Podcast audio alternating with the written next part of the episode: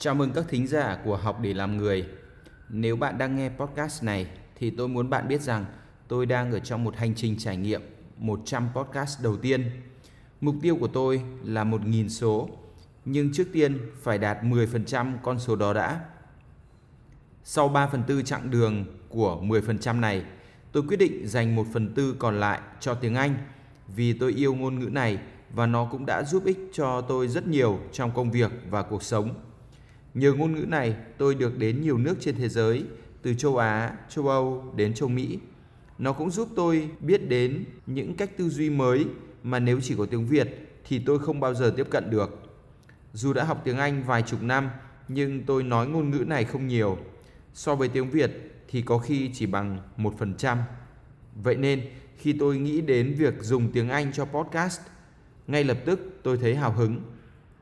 Dù tôi chưa nói tốt lắm, nhưng nếu không nói thì tôi sẽ không bao giờ khá lên được. Tôi tin vào sự trải nghiệm và thực hiện một cách đều đặn và liên tục. Thế nên, nếu bạn thấy chưa hay thì hãy bỏ qua cho tôi nhé.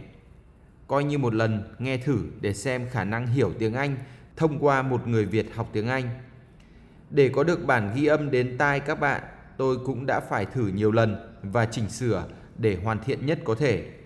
Hy vọng rằng thông qua 25 số podcast bằng tiếng Anh này, tôi có thể truyền một chút cảm hứng nói tiếng Anh hoặc học tiếng Anh cho người Việt. Nước ta hiện đứng thứ 65 thế giới và 13 châu Á trên bảng xếp hạng chỉ số thông thạo tiếng Anh 2020. Tôi hy vọng mỗi người Việt sẽ tự mình làm gì đó để trình độ tiếng Anh của Việt Nam ít nhất cũng bắt kịp Malaysia hay Philippines. Singapore thì xa vời lắm. Chúng ta cùng bắt đầu thôi. Let's start now. Episode 87. Year of the Mouse.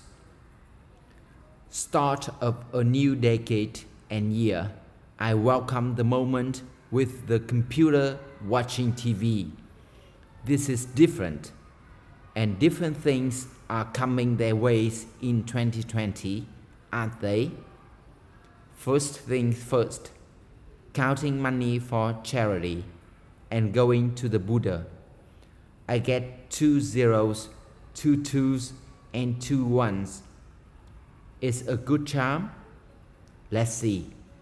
Anyway, Master says this year is the year of the sun for me.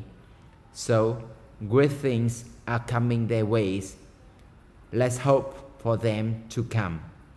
Happy New Year 2020.